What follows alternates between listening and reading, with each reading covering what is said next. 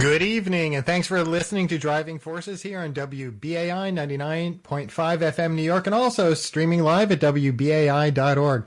I'm your host, Jeff Simmons, and as always, I'm joined by my amazing, stellar co-host. I cannot say enough adjectives about her, Celeste Katz Marston, because together we bring you conversations about the world of politics and policy in our city, our state, and our nation. So let's bring her on. Celeste, mighty fine to be with you again today.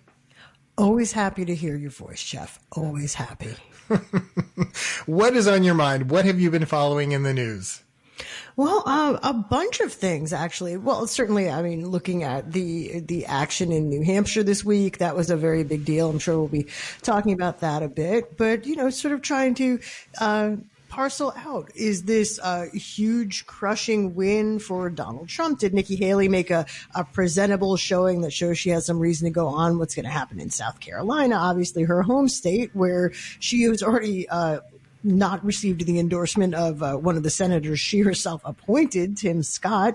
Um, that that endorsement went to Donald Trump, and uh, I noticed that I was there actually when she endorsed Marco Rubio in his presidential bid, uh, going back to 2016, and uh, Marco Rubio apparently is no longer on the uh, the Haley bus. So uh, interesting times, Jeff. Yeah, I mean, more and more it is looking likely that we're going to have another Trump Biden matchup. But uh, and we'll get to this later in the show, folks. We'll uh, Celeste and I'll bring you details on a poll that had just come out to show you the strength of Trump and, or weakness of Trump and Biden here in New York. So don't you know don't change that dial while during this hour because in the second half we're going to bring you those details. But Celeste, it does look like it could become another matchup between the two of them.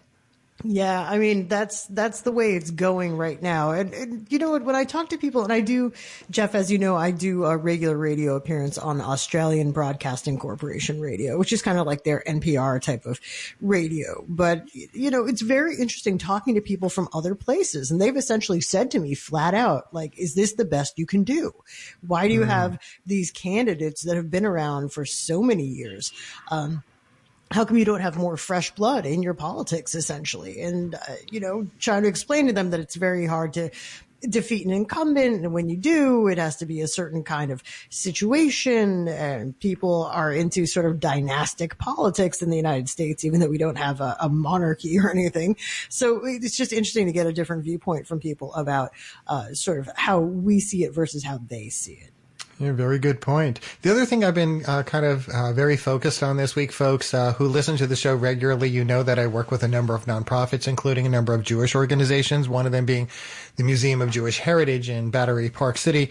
And uh, a number of the organizations I work with have been uh, planning to mark this Saturday uh, the International Holocaust Remembrance Day with a number of uh, events. Uh, but the reason I bring this up is because, you know, I was actually kind of astounded at this, Celeste. A new report had come out this week from what's known as the Claims Conference. It's the first of its kind report that comprehensively shows how many Holocaust survivors are still living across the world. Mm-hmm. Mm-hmm. 245,000 survivors still living across 90 countries. And here in New York City, just under 15,000 Holocaust survivors living in in 35 of our, oh, 62 counties in the state. Now, before we get to our first guest, though, I do want to bring this up because earlier today I was actually present for this. Mayor Eric Adams was at the museum to tour their new exhibition geared towards youth called Courage to Act. And then he was joined by two Holocaust survivors, as well as a uh, woman who had been held hostage. Um, and they spoke, uh, the survivors spoke about their experience in the climate of anti-Semitism around the world. I'd like to, though, share with you a little of what the mayor said, followed by Gideon Taylor, president of the Claims Conference. And I, I say to us, uh, do not underestimate the intensity of the hate that is becoming pervasive and normalized across the globe. Anti-Semitism is not in our rearview mirror. It is very much in our front window. There is a real normalization of hatred. And it is becoming so pervasive, and people have become so comfortable with it. We are seeing it in our uh, schools of academia, our colleges. We're seeing it in, in classrooms. We're seeing it as we walk the streets. People are comfortable with protesting and having symbols of hate and spewing out hate. We must push back on that. To the Holocaust survivors in this room, to the Holocaust survivors in New York and around the world, you inspire us to be better. You demand of us to be stronger. And you make sure that we will continue to fight for a better world for generations to come. That was Mayor Eric Adams and Gideon Taylor, president of the Claims Conference. Now, this week we've also been covering, uh, following coverage of gun violence incidents. A few years ago, gun violence surpassed car accidents as the leading cause of death among kids and teens in this country. And nearly one in five adults said a family member had been killed by a gun, according to at least one survey. So this morning we also woke up to the news that five people were killed in a series of overnight shootings across Brooklyn. Park Slope, Clinton Hill, Crown Heights. Police haven't said yet whether they believe any of the gun violence may be connected, but this is National Gun, Survi- gun Violence Survivors Week, and Congressman Dan Goldman hosted a series of fireside chats, including with Manhattan District Attorney Alvin Bragg, to discuss strategies that can be implemented at the federal, state, and local levels to combat the gun violence epidemic. They discussed the implementation of what's called the Bipartisan Safer Communities Act, how the mental health crisis contributes to gun violence in America, and how variances in gun safety legislation on a state by state basis can make it difficult for individual states to enforce their own laws. And with that, let us bring on our first guest, our guest today, U.S. Congressman Dan Goldman. Welcome back to Driving Forces. Thanks for having me. Uh, Congressman, you serve as vice chair of the House Gun Violence Prevention Task Force. You chair the Dad's Caucus Gun Violence Prevention Working Group. You've introduced a number of measures, recently something called the Trafficking Reduction and Criminal Enforcement or TRACE Act to help the ATF reduce illegal firearms tra- trafficking. Walk us through what this legislation would do. This legislation uh, was originally introduced by my colleague, Congressman Mike Quigley from Illinois, and it's one of range of pieces of legislation that we are trying to move forward to help end the gun violence epidemic. This particular one would require much greater reporting and data um, tracing on stolen firearms, um, which uh, a firearm is stolen every 90 seconds. And so many of the firearms that are used in violent crimes uh, were stolen. But um, we do not do enough on the law enforcement level in requiring um, gun owners and uh, manufacturers from taking measures to make sure that uh, we can better trace and track stolen guns so that we can either prevent, hopefully prevent crimes on the front end, but certainly um, do a better job of figuring out on the back end what uh, who may have been the uh, the culprit of a, of a crime. And Congressman Goldman, thank you for joining us today. We're curious to know, we've seen a lot of gun measures get introduced and not make it in Congress, sort of uh, uh, fizzle out. What makes this one different? What kind of support are you seeing, and does that give you uh, some hope that this time things will in fact be different?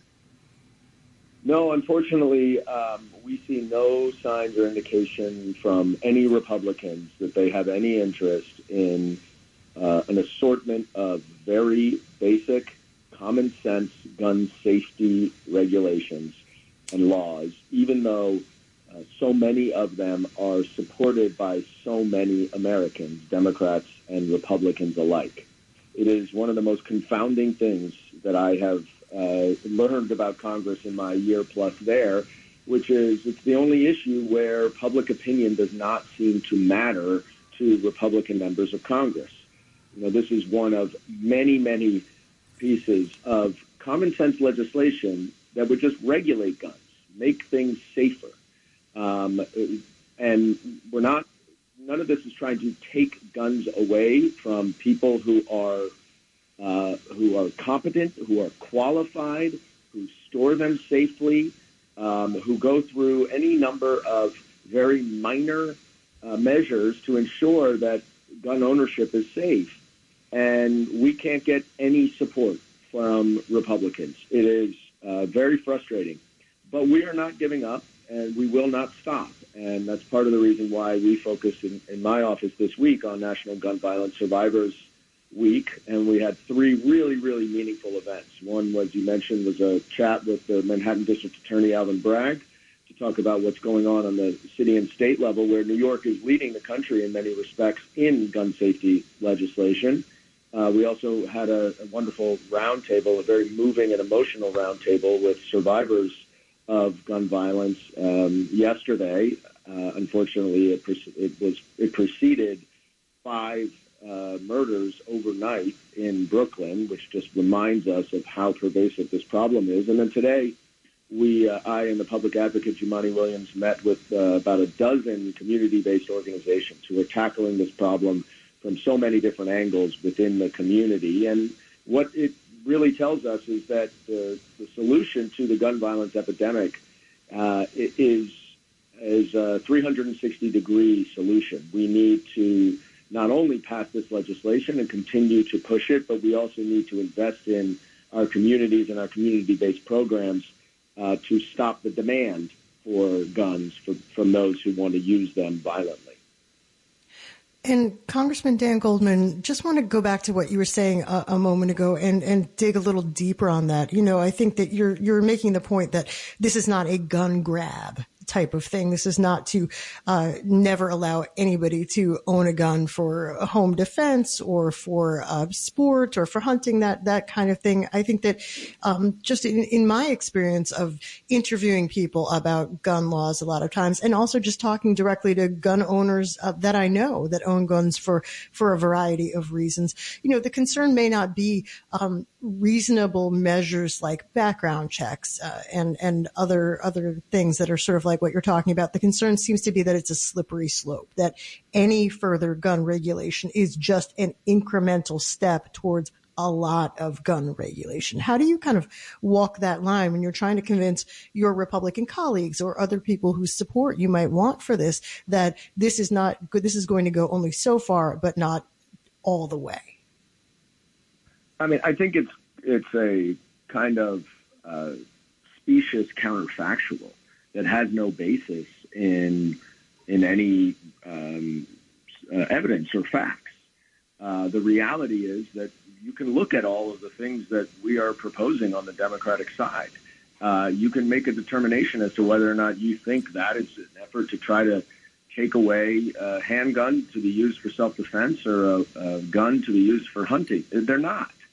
So this is just an excuse used by um, the gun industry to scare gun owners into both supporting the NRA and into entrenching their views with the uh, sort of extreme Republicans um, who are over who are looking for any reason not to pass gun legislation. Uh, we're talking about the Trace Act, which is simply designed to just help track uh, stolen guns. Uh, why? What is the objection to that? You want to talk about red flag laws? You know, the the shooter in Maine uh, a few months ago had spent two weeks in a mental health institution over the summer. A couple months before that, it is obvious that he should not have been able to possess a gun, um, and that that would have stopped that people who have been convicted of domestic violence crimes should not be able to own a gun. This is just common sense. We should make sure that we're safely storing guns because so many guns in homes uh, turn into accidental deaths from kids or suicide. And I was happy to see that the president announced an initiative about that today. There's no basis to support the idea that some regulation will lead to taking guns away. There, there just is nothing to support that, and it's a, it's a, I think, a really devious argument. And if you just tuned in, this is Driving Forces on WBAI 99.5 FM New York. I'm your host, Jeff Simmons, joined by my co-host, Celeste Katz Marston, and we are speaking with U.S. Congressmember Dan Goldman. I want to get to another piece of legislation because, you know, you have put forth a number of gun control uh, uh, proposals, one called banning buy now, pay later. I'd love for you to explain what currently exists and what you want to see changed. Well, just the, the, the theory that uh, you are one is so desperate to get a gun that they would uh, create an IOU in order to get the gun right now is a strong indication that uh, there's some urgency around the gun, which um, is is very concerning. Um, the the idea of needing a gun right now um, just lends suspicion to bad uses of that gun. And there's, you know, should be no reason why someone is uh, so urgently getting a gun. Uh, it's similar to, you know, a three-day wait period in order to get a gun. The notion of needing to get a gun right now, and we have seen that happen in many mass shootings where a gun was purchased right before a horrific uh, mass shooting occurred, that is not uh, that that's, that should be a warning sign, and we should have regulations that prevent that, um, just to be sure that nobody is um, impulsively getting a gun to commit a crime. Why is this so personal to you? Well, I, it's been something that I've focused on for my entire career as a federal prosecutor. I, um, for 10 years, I, I prosecuted gun violence and gun trafficking, and prior to that, um, I spent a fair amount of time in the criminal justice movement uh, worlds where uh, you can see the you certainly can see the impact of guns. And it's not just simply making it tougher to get guns, but we do need to invest in our communities. But the thing that I think has really triggered me more than anything uh, is something that Celeste just mentioned, which is that gun violence is now the leading cause of death for children in our country. Um, cars have gotten safer and guns have not. And as a parent of five and a part of the Dad's Caucus, uh, I have watched my five and six year old uh, children go through active shooter training in kindergarten over the past couple of years. And it's just so jarring to see that they have to deal with that when they barely know what a gun is. Uh, we used to worry about, uh, you know, whether who someone was playing with on the playground when they went to school. Now parents worry about whether someone is going to come home from school alive. It doesn't have to be this way. It is a an epidemic, and we need to have rational, common sense solutions to reduce the amount of gun violence. We are unique among countries in the world. And I don't want to hear that it's a mental health issue because other countries have mental health issues too, similar to ours, and they don't have the gun violence that we have. Uh, certainly, mental health is important, but that does not explain the rampant use of gun violence uh, in our country uh, that is just uh, that has become a public health crisis and urgently needs to be addressed.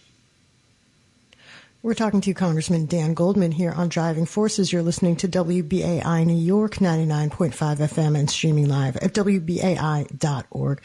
So, Congressman, shifting gears just a little bit, sort of violence related, but not specifically uh, necessarily to guns. I uh, want to talk about something that you introduced recently. It was a resolution to censure uh, one of your fellow members of Congress from New York, Elise Stefanik, for providing aid, comfort, and support to rioters and insurrectionists.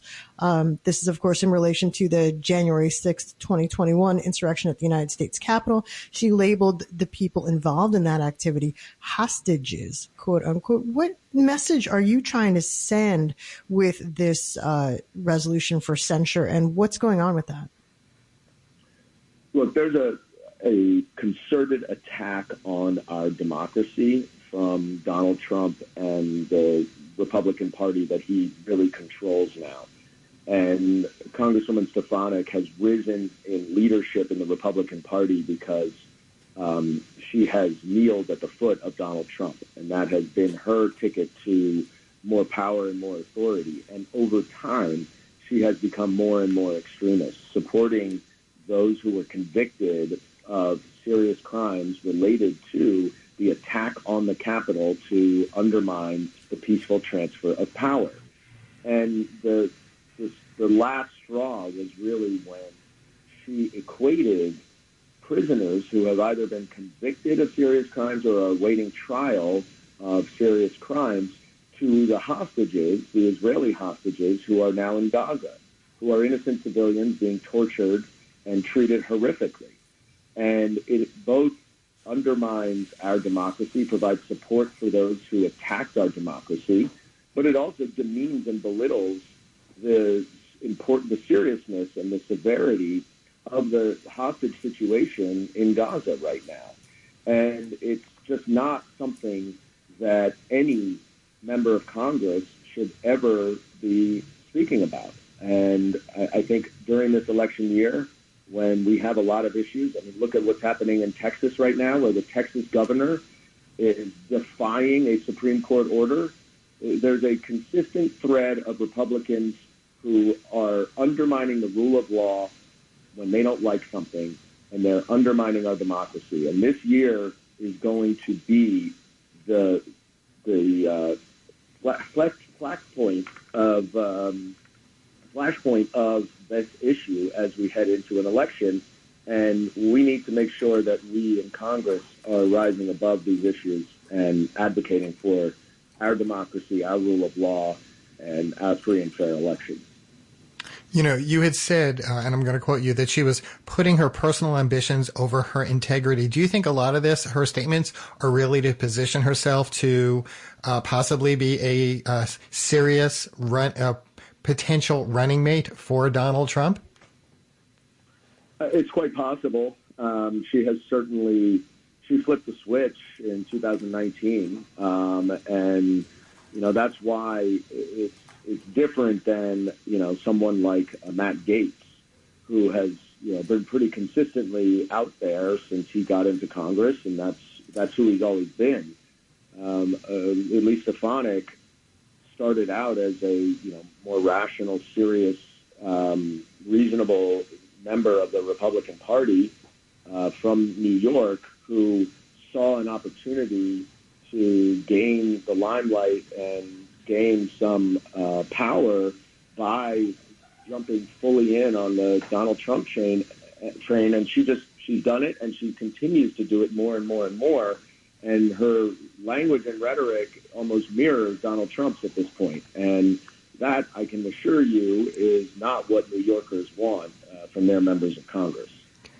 Uh, Congressman, I know we only have about a minute or two left. I want to squeeze in one quick question because uh, uh, be, you had mentioned Texas before, and of course, my mind goes to uh, issues involving immigration. Uh, I mean, New York City is not the only large American city that's been experiencing a surge of new arrivals. Many people being bused here from Texas. We're experiencing a number of challenges in addressing their needs, particularly when it comes to housing assess how the mayor and governor of New York have responded to this crisis. Are you satisfied with their response? This has been a, an incredibly difficult situation for the city and state of New York. Uh, and there's no question that we need uh, federal funding to support the city and state's effort to do that. The problem is there is no money available to the Biden administration to reimburse the city and state of New York for money that is, they have spent on housing and providing services to migrants. There is a program in the Department of uh, Homeland Security called the Shelter and Services Program that uh, had was previously funded last year with 800 million. In the supplemental recommendation for appropriations from the administration, they asked for 600 million more. The Republicans refused to negotiate in good faith to actually address a solution for the issues at the border. And we now have it said out in the open that the Republicans do not want to pass legislation to address the issue at the border, even though the Biden administration and Secretary Mayorkas have been negotiating and have clearly indicated that they would like to pass bipartisan legislation to address those issues. But the Republicans refuse to pass legislation that is required to address this situation because they want to use it as a political issue rather than solve the problem.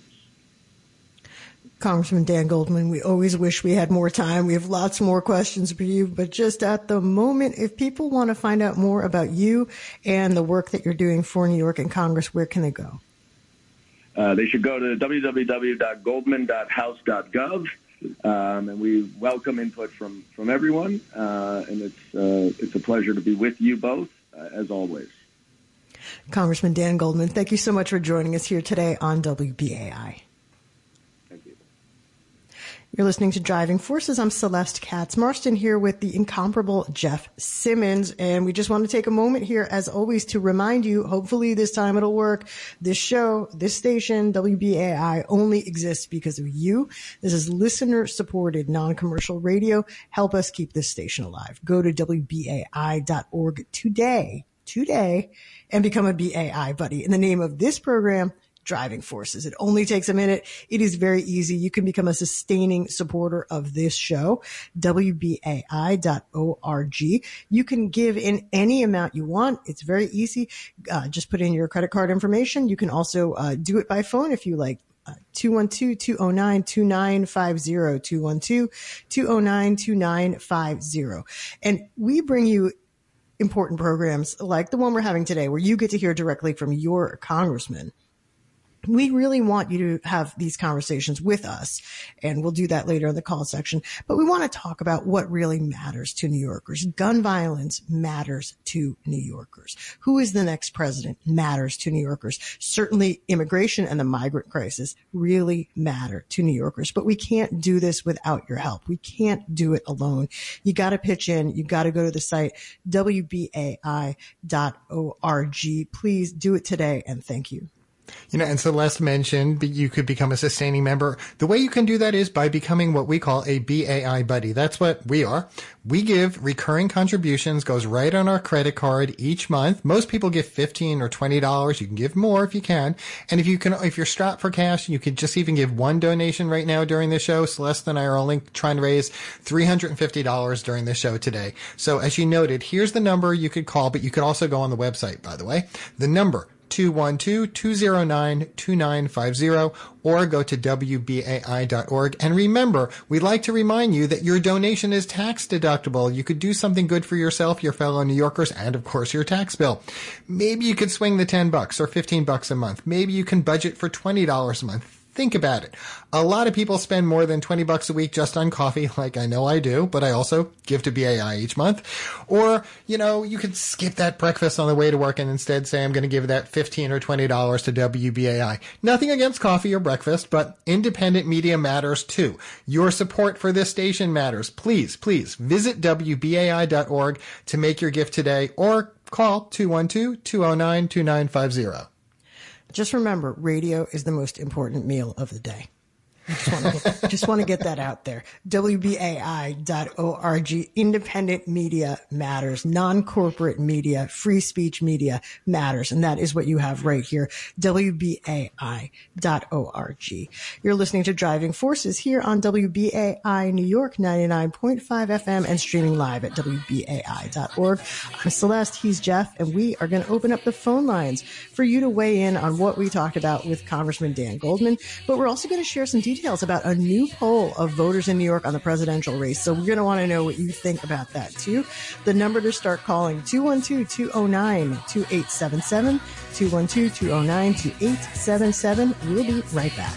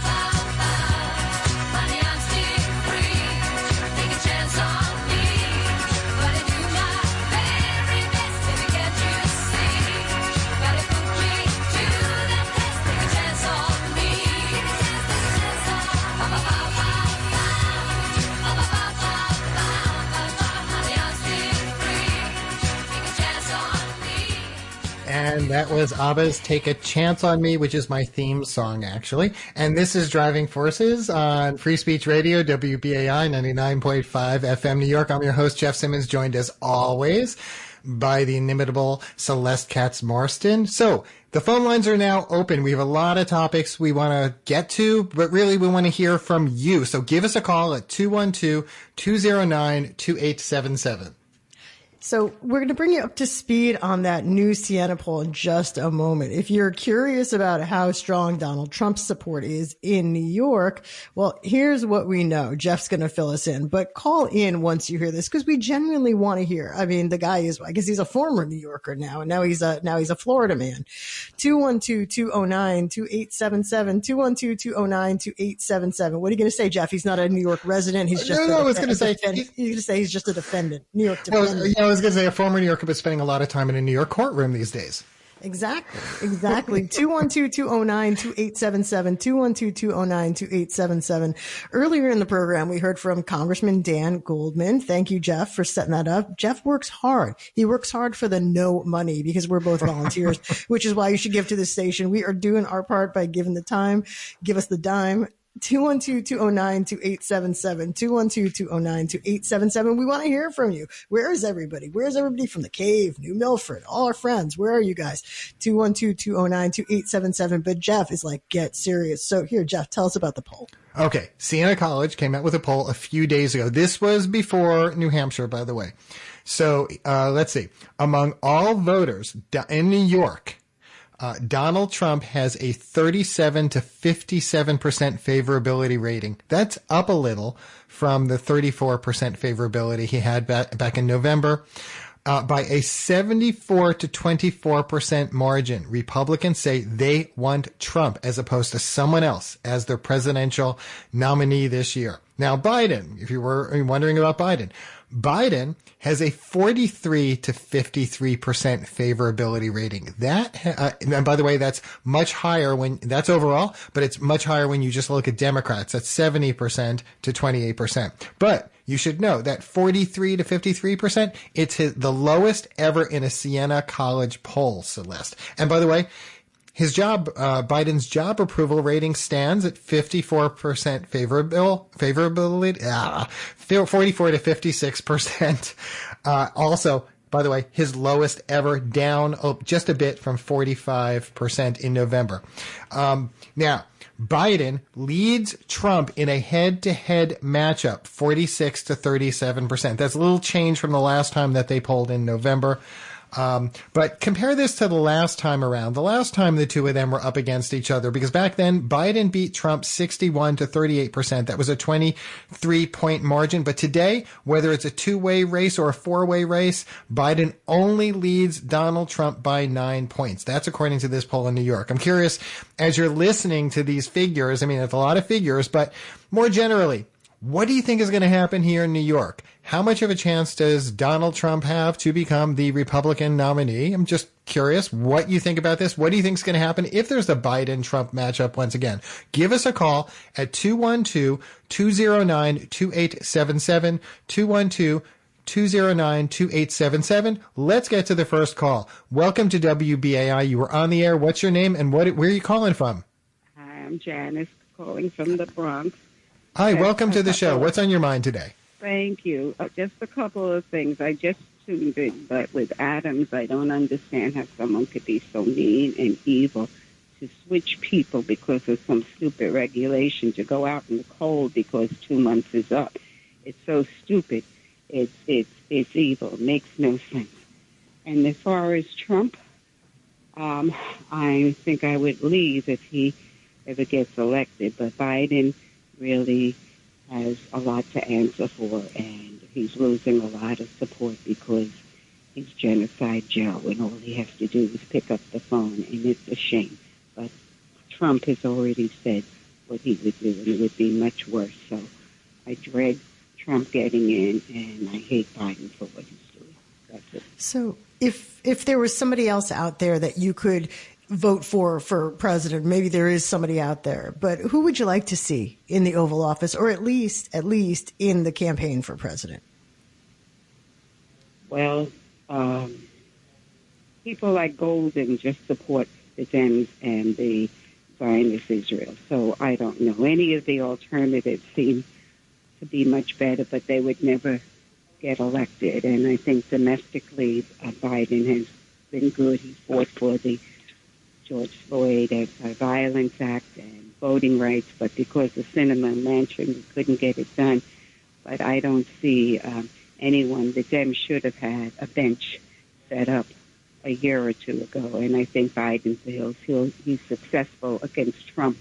But that's why if Haley runs, who knows what'll happen? And they're much, much worse. They all said they would ban Muslims. They would be much, much worse. Well, we really, we really appreciate the call. Thank you so much. 212-209-2877, 212-209-2877. Nobody in New York has an opinion on who else might make a good president. I don't believe it. 212-209-2877, 212-209-2877. Give us a call. And given the topic that we talked uh, about with uh, Congressman Dan Goldman, I want to pose a few questions because if you're listening, I want to know your views on this you know, in light of the ongoing challenges of gun violence here in our country, we want to hear from you. What specific measures or policies do you think could effectively address the gun violence uh, epidemic in our country? I mean, the congressman mentioned, you know, rational common sense solutions. We hear about them all the time, but many of them, as Celeste pointed out earlier in the show, just die in Congress. As a listener, if you want to share your personal experience or your observations that have shaped your perspective on gun violence, give us a call and let us know. And do you think, you know, there are community based solutions that could make a significant impact on reducing gun violence? What's happening in your own communities that you think is working or that is not working? If you want to get specific and talk about New York City or New York State, that's fine too. But we're really curious what you think should change, what additional measures you think could be implemented to curb gun violence in our country. Give us a call at 212-209-2877 and let us know what you think. Uh, Celeste, I'm just going to rattle off another statistic or two okay. because you know, yeah. you know, I like to prepare as much as possible for this show. Just keep rattling off the phone number because I, I, get uh, maybe the phone lines are down. It, it has happened before, Jeff. 212 209 2877. Okay, so I was looking up gun violence statistics uh, last year, and these come from the National Institute for Healthcare Management Foundation. Obviously, we know gun violence is a major public health problem. It is the leading leading cause of premature death. Last year, just uh, just under 43,000 people died in the country from gun related injuries. So we're going to, I'll rattle off more stats later if we have time. But for now, let's get back to the phone lines because apparently they're lighting up Celeste said, are they down? But no, they're not. So let's get that first caller on. Welcome to WBAI. You are on the air. What's your name? Where are you from? Hello, I'm Vincent from the Bronx. Hi, Vincent. What's on your mind today? All right, a couple of quick things. Number one, I think that um, I don't think Biden should have ran again. I think somewhere like Gavin Newsom from California, I think he would have been a really good candidate, strong candidate. Um, also, too, the fact that we have no term limits, like for the Senate and for the House, I think that's also an issue because you have people running over and over again who's not doing anything, who's not making any changes. And one other final point, I think there should be an age limit to run for Congress for the Senate because we have people who in their 70s and 80s making decisions for people in not even born yet or people who in their 20s, 30s who are being affected by decisions that are made by the politicians for another 50, 30, 40, 100 years from now. I think we need to change those things. Those are excellent points, Vincent. Thank you so much for your call. We really appreciate it. And Vincent raises a very good point there. What do you think? 212-209-2877, 212-209-2877. Should there be an age limit, not an age requirement? We already have those. I think for president, it's what, 35? Uh, 212-209-2877. When are you too old to be president of the United States? We're going to go back to the phones right now. WBAI, you're on the air. What's your name and where are you calling from? Hi, I'm Joseph. I'm uh, calling from Harlem. Um, What's going kinda, on, Joseph? I, yeah, I agree with the uh, the previous caller. Um, somewhat. I don't. Uh, I don't think there should be a. the the biggest problem is uh, gerrymandering with the, the the House. This is why these people are in there forever because the uh, the states. I, I think there should be an independent. Uh, uh, group that decides uh, the districting. You know, so it doesn't side one one side or the other, and then you'll have a little more ebb and flow of uh, people in, in, in those districts. Um, so I don't necessarily agree that they should be term limited there. It's the gerrymandering. And then we have our, our voting. I mean, our voting system is so ridiculous that these small little states have so much power in the presidential election because of, uh, uh, I'm going blank here, um, you know, the electors, you know, for each Oh, state. the electoral college? Yeah, electoral college is so ridiculous. I mean, they, it was created just to, to keep the elite in charge and you know try to kind of avoid people like Trump getting in. But now it's you know, it's just the opposite. But uh, Biden is his policies are you know I mean I'm pretty progressive. I don't think he's progressive enough, but um, I mean they're they're working. They're just not getting the the message out. And the guy's too old. Just people mostly like his policies, but he's just too old. And then you have Cam- Kamala Harris is not popular. She's just uh, a mainstream, you know, uh, general mainstream Democrat, and uh, a me- you know the media loves her, this and that, but people don't. You know, she's not she's not a progressive. Uh, so I, I, I think that's the problem. I mean, we're, I can't believe we're so close to getting this idiot back again. Um, that could possibly win the election. I mean, I don't, I, I just don't get it. But it do, doesn't matter. He was right all along. You know, you kill somebody on Fifth Avenue and they'd still vote for him. Well, we'll we'll, we'll see because as as as you know and as we know, the only the only poll that really counts is the one on election day. If one more person says that to me, I'm probably going to like poke out an eye. But thank you for your call. 212-209-2877 212-209-2877. It makes my heart sing to see the phone lines lighting up. Going to stay with the phones right now. Next call, WBAI. You're on the air. What's your name and where are you calling from? Hello? That's you. Hello? That's you. Hello? That's you. Okay, beautiful. Thank you. This is Elle from Long Island.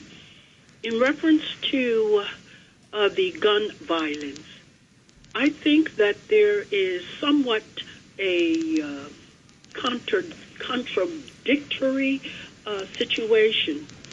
When you have over 35,000 people dying in Gaza, and you have everyone uh, basically this country going into other countries with guns, then the young people and the folks here in the country, they assume that if you want to do something and you want to be, quote, bad, bad in the sense of you have the power, get a gun. So there's something that's just uh, not correct with what is preached and what is practiced. In reference to the election, Biden, uh, I don't think it's a matter of age. I think it's a matter of uh, capability at a uh, acceptable age, which is any age as long as you have complete control of your faculties. I think that history of a person running for president is extremely important. Biden has never addressed the reparation uh, uh, uh, a matter with the black African Americans, foundational black African Americans. He's never addressed that. And we must keep in mind that his mentor uh, was Strom Thurmond. And he is something Mm-hmm. else, but nobody brings that up. And if you check the history, the political history of Biden, it's not one that uh, uh, he says if you can't, if you don't vote vote for me, you're not black. Now, what kind of nonsense is that? Hmm. Elle, thank you. In Elle, reference to, I'll just say, in reference to possibility, I believe sometime back, I, I, I believe the candidate's not a name for the Green Party was Jill, Jill Stein, was it? Mm-hmm. that, that is correct. Elle, I want to thank you. Lots to digest today, but thank you for giving us a call. I know we want to squeeze in one more call before we have to start wrapping up the show. Elle, thank you so much from along, for calling us from Long Island today. Let's get to that last caller today. Welcome to WBAI. You are on Driving Forces. What's your name and where are you calling from? Uh, my name is Cruz, and I'm from Central Harlem. Um, Hi, Cruz. How are you? I'm well. Um, hope you all are well too. Thank you. So, um, I would like instead of bringing these um, Democratic hacks to come and like sell us a president that should never still be in office to do anything. Um, I would like us to focus on other people that are running against him. If you want to stick with the Democratic Party, um, Williamson, uh, Marianne Williamson is there. Um, let's see. Uh, you have also the third party, someone that is actually from New York. You know, uh, a Claudia de la Cruz, a Cornel West, um, Jill Stein. We need to bring those people, okay? Because um, it's really frustrating that on BAI of all stations, um, we are hearing um, State Department talking points and rallying NBC style radio. Okay, it's very frustrating. Perhaps why people are kind of hesitant to calling. So that's my only comment. You all have a good evening. Goodbye. Cruz, thank you for calling in. Thank you for listening to Driving Forces and for being a loyal listener of WBAI. Um, we're gonna we're nearing the end of the show. I don't think we have any other uh, callers right now, so we just want to first make a point of thanking uh, Congressman Dan Goldman for calling in during the show today. Uh, you know, we also want to make sure that we provide you, you know, callers like uh, listeners like Joseph and Elle and Cruz, Vincent and Janice, the opportunity to be able to call in and voice your opinion. You know, Roger from New Milford, we were hoping to hear from you again today, but maybe on the next show. Roger from New Milford yelled at me about vaccines last time. I'll have you know that, Jeff. I just want to But- remind you. But you know how I feel. I whether people disagree or agree with us, I'm glad they're listening to WBAI. That they make a point of keeping WBAI on in their homes, in their cars. You know when oh they're when they're, God, yes. And we try to, you know, our program may be a little bit different than some of the other programs on the station, and our callers may be different people. People listen to all sorts of different shows depending on their schedules and their interests and so on, and that is fine. I think that the, the diversity of WBAI is one of the things that's really awesome about it. And so definitely, definitely, definitely welcome every caller, every perspective. I want to thank everybody who joins us every week because, you know, if you think about it, Jeff, we've been doing this for now, what, like almost five and a half years. Which- Isn't that wild? you're And almost we- my longest relationship. No, I'm kidding. Maybe you are my longest relationship. I've been doing this show with you longer than I've been married, Jeff, actually. Wow. Yeah. If you want to think about it, if you want to think about it in that sad, heartbreaking way. Um, but we do, we do appreciate every single call, just as we appreciate, of course, every single other show of support for this show in this station. So just a reminder, WBAI.org is the place to go. Please become a BAI buddy in the name of this program. If you care about free speech radio, if you care about having a news source and a source of information in New York City that is not run by big business, please go to WBAI.org or call 212-209 2950 212-209-2950. Jeff. You know, and just remember, Celeste mentioned this earlier. Most of us who you hear on this station are volunteers. We work very hard to tr- try to bring you the best type of programming, to bring you guests, you know, that uh, are you know, at the fore of certain policy changes, the elected officials, the advocates, you know, influencers, authors, even some entertainers. You know, uh, months ago we I had uh, Mark Ruffalo on uh, because of his activism regarding the uh, West Park Church on the Upper West Side. So you know, we want to um, also make sure while we look at national issues and state issues, there's often hyper local community issues that really resonate with everyone. One of the shows, Celeste, that I had done at one point, we could not get to all of the phone calls, was an issue that's like dominating the discussion right here in my neighborhood, the open streets. I mean, people could not uh, stop calling in to talk about why they wanted open streets or don't want open streets in here in New York and what this means for our city. Uh, anyway, so I just bring this up because, you know, I hear from people all the time about the topics, uh, you know, uh, climate change we have to get to. Uh, we've always wanted to do something on the electoral college. I think we should do that. And something that one of our callers raised today, it's a good issue. Should there be term limits in the Senate and the House? That's another one I'm sure you would like to look into. Yeah, absolutely. We get some of our best ideas for programs from our callers, from our listeners. And we really need to hear from you about that because we want to bring you programs that are meaningful to you. We work hard to try to find all different kinds of guests and to talk about things that are trending or talk about things that aren't talked about enough. And both of those things help us pull together a show that we think will be interesting and useful to you and, and encourage you to uh, give us a call and let other people know how you feel and like actually have a conversation, not just sort of yell things at you from your computer or your phone or what used to be like the box on your kitchen counter or whatever. Maybe you're listening in your car. Um, and all that stuff is fine. But for, you know, for absolutely sure, we would love to hear from you. Get in touch with us, call into the program and support this station. So on that note, I want to thank the folks who called in today. Also, again, Congressman Dan Goldman and of course Reggie Johnson for engineering today's show. I'm going to be back this Sunday morning at eight o'clock with uh, another episode of City Watch. My co-host Carla Menchaca and I are going to be joined by Brooklyn Council member Sandy Nurse. She's the new chair of the council's criminal justice committee, and we're also going to be talking with Manhattan District Attorney Alvin Bragg. We'll be talking about his office's work on mental health issues and much more. And we will ask him about something we read about in the New York Times today about him building a case against Donald Trump for uh, well, you're going to have to tune in and find that out. And then, of course, I want to thank the stunning Celeste Katz Marston for our five and a half years of enjoyable bliss together and hope looking forward to the next five and a half with you here in BAI. If you missed any part of this show, you can find Driving Forces thanks to Celeste on Apple, SoundCloud, and wherever you get your podcasts. Again, this has been Driving Forces on WBAI 99.5 FM. Thanks for listening. Stay tuned for more great programming on WBAI and we'll see you on the radio next week.